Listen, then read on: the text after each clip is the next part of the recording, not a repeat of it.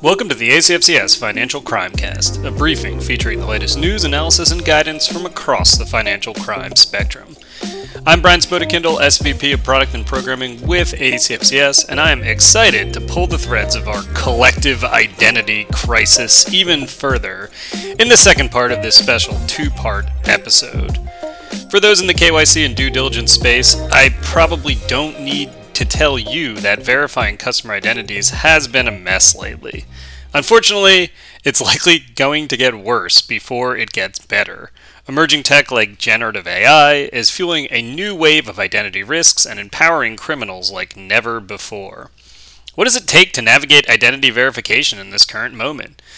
That's exactly what we'll explore in part two of this series, where we'll discuss what types of industries and companies actually need identity verification, strategies that companies are using to approach these identity challenges, and what you might need to consider when verifying your customer identities.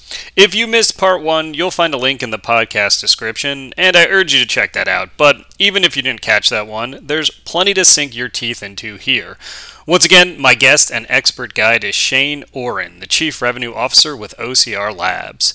Shane has a fascinating background and a journey in the ID verification space, which we reviewed in part one. Again, urge you to uh, take a listen. Shane, welcome back to the Financial Crime Cast. It's a real pleasure having you here. And uh, last time we left off describing how AI would be a tool to empower existing fraud schemes, the same way that I might use, you know, ChatGPT, for example, to help kickstart an article or blog post. Fraudsters can do a similar thing. They can use prompts to help build elements of fake identities, for example. And this, you know, raises a question, makes me wonder how does this impact the type and number of companies that need some form of ID verification? If it's getting easier and faster to falsify ID, are you seeing an increase in the variety and type of companies seeking identity verification beyond the usual financial institution space? Yeah, it's the trickle down effect is real and it's happening. Uh, I don't know if, how old you are, but if you've applied for life insurance anytime recently in the last 12, 24 months, they ask you for an ID. Well, it's merely an ID that the guy actually just notarizes that he saw your ID and it matched there was actually no, again, document fraud analysis run on that. So how do they know that I didn't create a fake ID with your picture on it or with my picture on it and your name? So when he took blood, yep, that was Shane. I matched it to the ID. We need to take one more step to protect the companies. Fraudsters are thinking about it, right? When you go to open a bank account, that's easy. It's always been that way. But what about when you get a speeding ticket? If it was that easy and I knew a synthetic ID would pass, could I put it up there? There are so many ways, but it is coming down farther and farther. We're giving kids not just a driver's license, but now they carry an ID card at a younger age, right? So they can go do things and access things differently.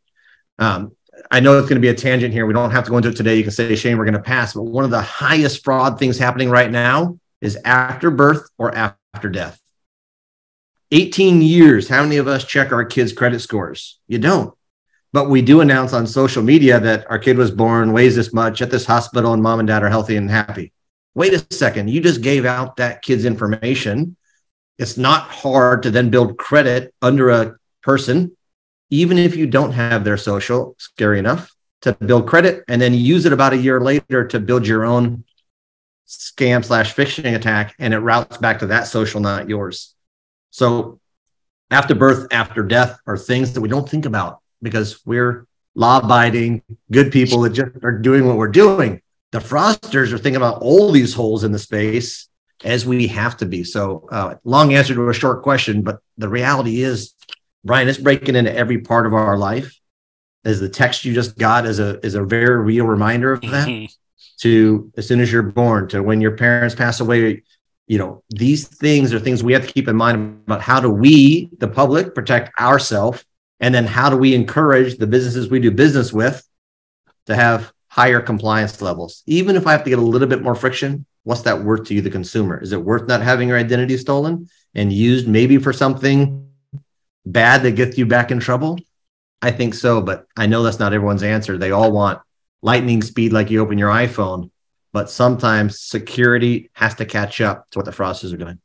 Yeah, and uh, uh, to your point, I think it's a great, great answer. I think there's there has been a bit of a pendulum swing, you know, away from the I want the pure, you know, frictionless, super easy experience to additional uh, increasing concern about um, you know my my security risk and the risk of my data and that type of thing. Not that people are not still out there, as you say, on social, um, posting all this information for public view, but the level of awareness and concern is is increasing. It's maybe not where it should be, but it's absolutely uh, increasing. But yeah, speaking of, uh, you know, you mentioned scary things. It's pretty scary to think that, know, after death there continues to be uh, an after a fraudulent afterlife, so to speak, where you know the the identities of the dead are being uh, stolen for fraudulent purposes. But yeah, it speaks to the level of uh, of threat and uh, creativity. You know, it's a morbid creativity, but creativity nonetheless that we're we're up against here. So,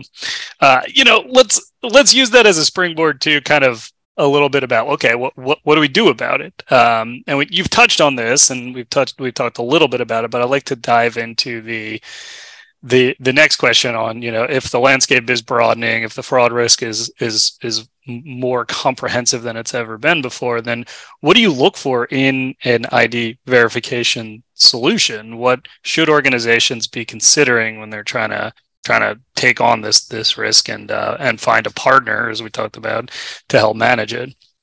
I'd say there's a few simple things. If you're looking for a vendor provider to help you with this and combat fraud, first thing you want to check is do they own their own tech stack? And that matters for the following reason.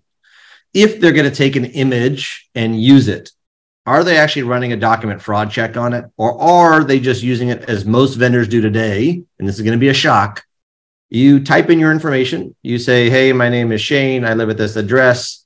You're about to look at a California driver's license. They've already told it what it's going to see. And what it's really doing is just matching the information I typed in manually matches what's on the document. It's not actually running a fraud check on the document to ensure it's valid, hasn't been altered in any way. So the first thing you want to ask your vendor is, Hey, do you run a document fraud analysis? If the answer is yes, that's great. Then what you want to ask them is, what do you do with it? Is there a liveness component? Because just having the document, and a lot of them today, even banks that are going to be listening to this, don't actually do a facial check to make sure that the person in control of the document is the person that it should be. So you want to do a document fraud assessment. Then what you want to do is do a liveness check. You want to use geolocation or geofencing to make sure that both of those are happening in the same spot.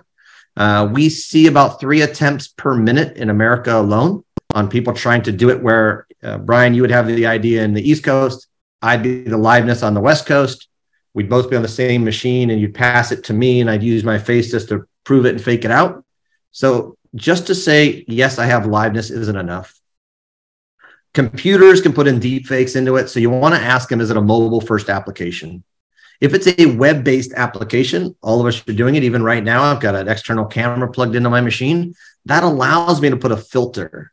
So now I can deep fake it. So, do they have a way to detect deep fakes? It's a question you want to ask your provider to make sure that you can minimize the amount of things that you've got to make a decisioning on right? If they can tell you 100% it's a government issued ID, yes, I saw Shane and he is alive and breathing. And, and three, he's authorized to do this activity, I can minimize some of the other things out there. So I would tell you if I don't go into a, too much of a tangent, those are probably the three key things that I would ask and encourage everyone to ask your vendors about. Hone in on it, ask the question, listen to the answer, and don't just take the answer as enough. You need to check and ask them, how are you going to test it? Hand your ID to somebody else and see if they can get through, vice versa. Um, these are things that we just don't think about because we're not criminals. We're not the fraudsters, right? We we're like, oh man, it's a cool solution. Well, one more thing, Brian, and I'll stop. I promise. If the ID fails, if the liveness check fails, or today a lot of them I could pass with a piece of paper and I could shake it and it would tell me I was alive because it's looking for movement and a shaking of a piece of paper works. If I know that, fraudsters know that.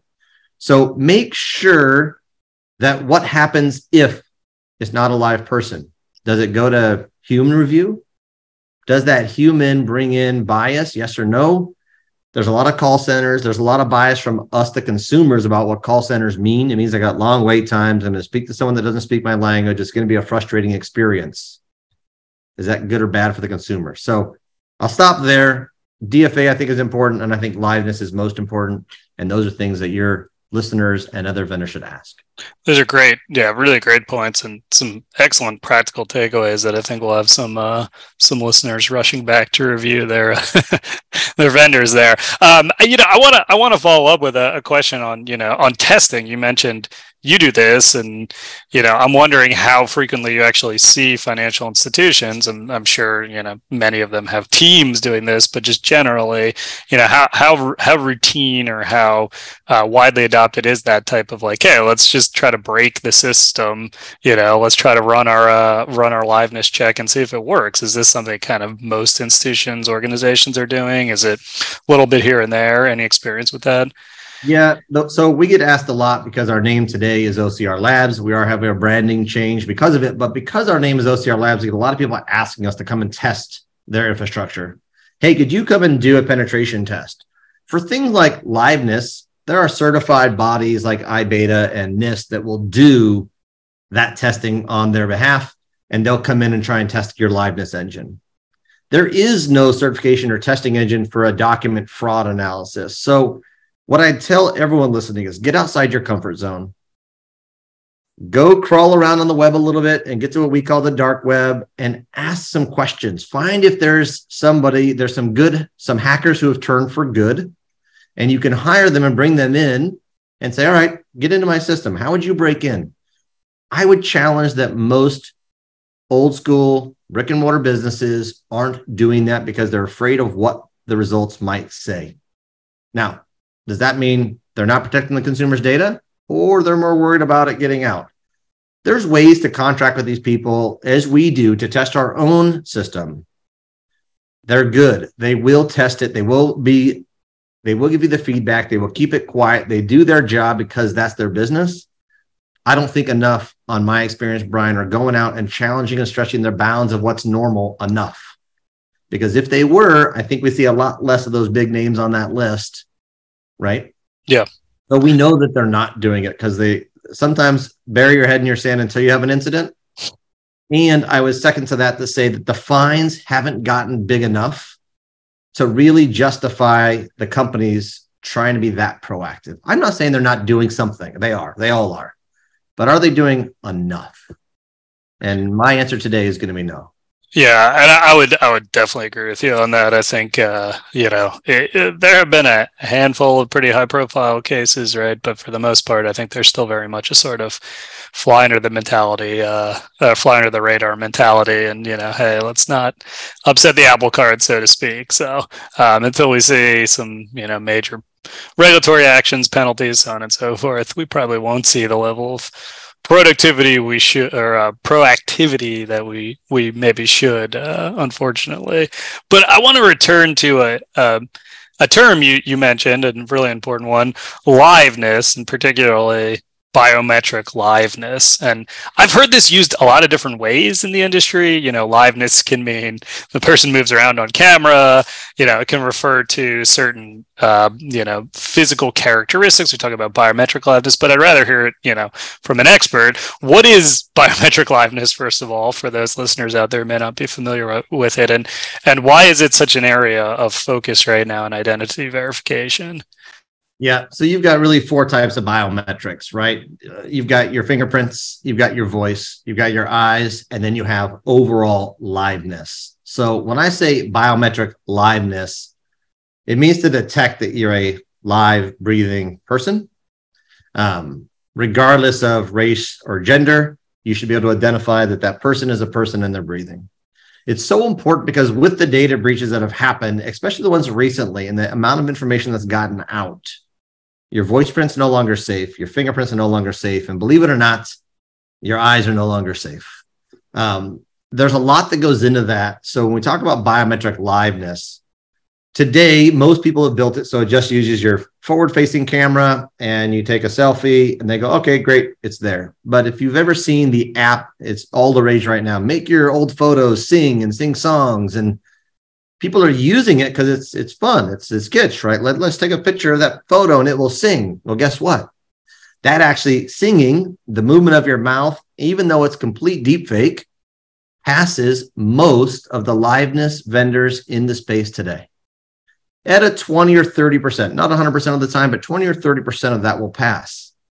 So, yes, it's a cool app, but we think of it as a cool app to make our photos work. Fraudsters say, aha, I now have a new tool that's free in the App Store that can make this ID talk and move, and Shane's face will now pass liveness on 99% of the vendors in our market today because the way they built it using the camera in your native phone or on your computer was built not with that use case in mind, right? So they now see that as movement and you're in. So there's a few vendors out there that check actually for your skin pulse to make sure you're alive and breathing. That's how they're doing it, just like an Apple Watch sensor does with that green and white light on the back of your Apple Watch. They're using that mentality to try and check it. It could be spoof with the deep fake, but for the most part, that's a pretty good check. And then if you think about going to the next level, that AI version of it, using machine learning to not just look at me, but to also analyze my scene right? Is there a tree behind me that's also moving? Is the sun coming in from the left side of my face?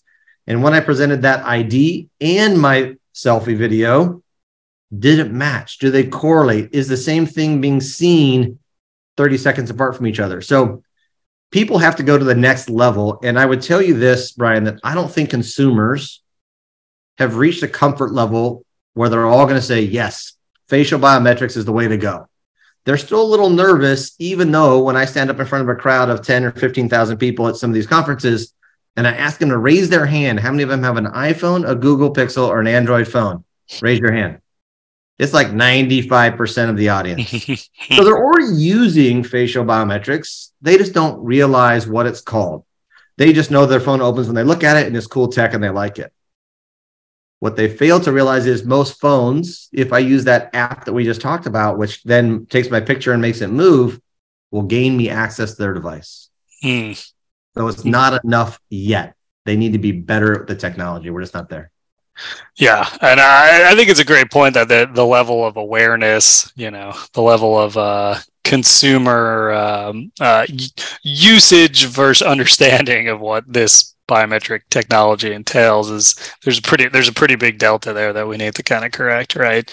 Um, because it's absolutely being used all the time but when you talk about it as you know facial facial scanning or thumbprint scanning or that type of thing people get very concerned and it seems very big brothery right? So um, know i think uh, i think we have a we have a knowledge gap to overcome in the the consumer space um, last question I'll throw out there, and this has been an absolutely fascinating discussion. Um, you know, we've touched upon it throughout this conversation, and it's the big buzz right now is is the generative AI space. Um, do you see that as kind of the next big identity threat, right? Um, that we need to maybe not get out ahead because we have uh, we've uh, we've talked about always being a couple steps behind here, right? But uh, is that the is that the, the you know the big identity identity threat that that we're up against? Oh, and if not, you know, what else are you kind of tracking out there? You know, um, in this in this identity uh, theft space. Yeah, generative AI is the next threat, and it is because how fast they can access. So, if I take you back in time for a second, um, Facebook, um, TikTok, Instagram, you put on certain things on there, and they've built crawlers now to be fake accounts that crawl and look for people to say things like, um, "Hey, I went on vacation in Hawaii," or "It's my 20 year class reunion." it's actually capturing all these bits of information about you across all of your social platforms. It may not know your username fully yet, but it actually goes out and crawls and captures these things. And it would take it a year to finally break in and figure out ah, Shane goes to Starbucks every Monday at 7 a.m. So he's probably got a Starbucks loyalty card. And oh, by the way, Starbucks loyalty card doesn't kick me out after three password attempts. So they would use that website, take all the data they've gotten, figure out your username. Once that works, then they start speed stuffing your password. Once they broke into your Starbucks account, the rest of it was easy. But that took a year to get enough data to build up the database and then do that attack. Sophisticated hacker. Today, a non sophisticated hacker can just type in, tell me about Shane. And all of a sudden, here's all this information. There's simple websites that are scary and free that you can go to, and it'll tell you what high school you went to, how many sisters and brothers you have, what ages they are. That's public data. So if I can get a hold of that now in seconds and I'm a and I'm a bad actor, how fast can I action that to use? If I know you're out of the country and you're not going to get your 2FA and it's going to come directly to me because you clicked on the link today, how fast can I take over your identity? It's it's super scary to be honest. It's happening in minutes, not days or years. And we, the consumer, just have to be cognizant of how much information do we put out there? Should we put out a fake birthday on social? Because you still want people to say happy birthday. It's just nice to do. But maybe you should change your year or your date or your month, right? Things like that, simple techniques like that can protect you, the consumer, and throw off the fraudster. And if yours is wrong and it doesn't go through in the first attempt, there's way easier targets than you. So think about that. What one thing could you, the consumer, do? And then the businesses, how can they protect? What systems can they put in place to prevent generative AI from making it so easy to access and get in? And you're going to do things like putting what we talked about today on this podcast controls, extra security measures, things that constantly monitor my activity and know I couldn't be in two places at once. Um, these are things that we as a society have to do because generative AI, Brian, is real and it's coming on hot and heavy. It's only been around five, six months truly, and it's not going away anytime soon. It's only going to get smarter. Yeah.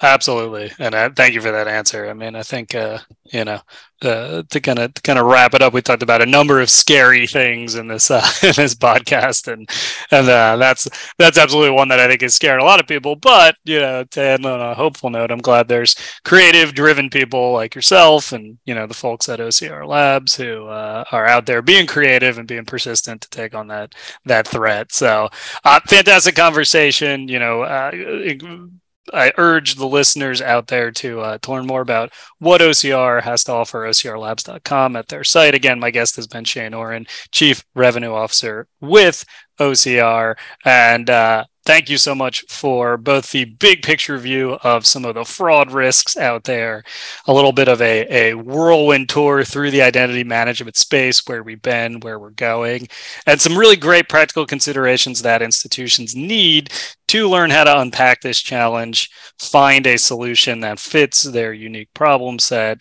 and practical things you can do as a as an individual and as a, a consumer to uh, protect yourself. So, Shane, thank you so much. It's been a real pleasure.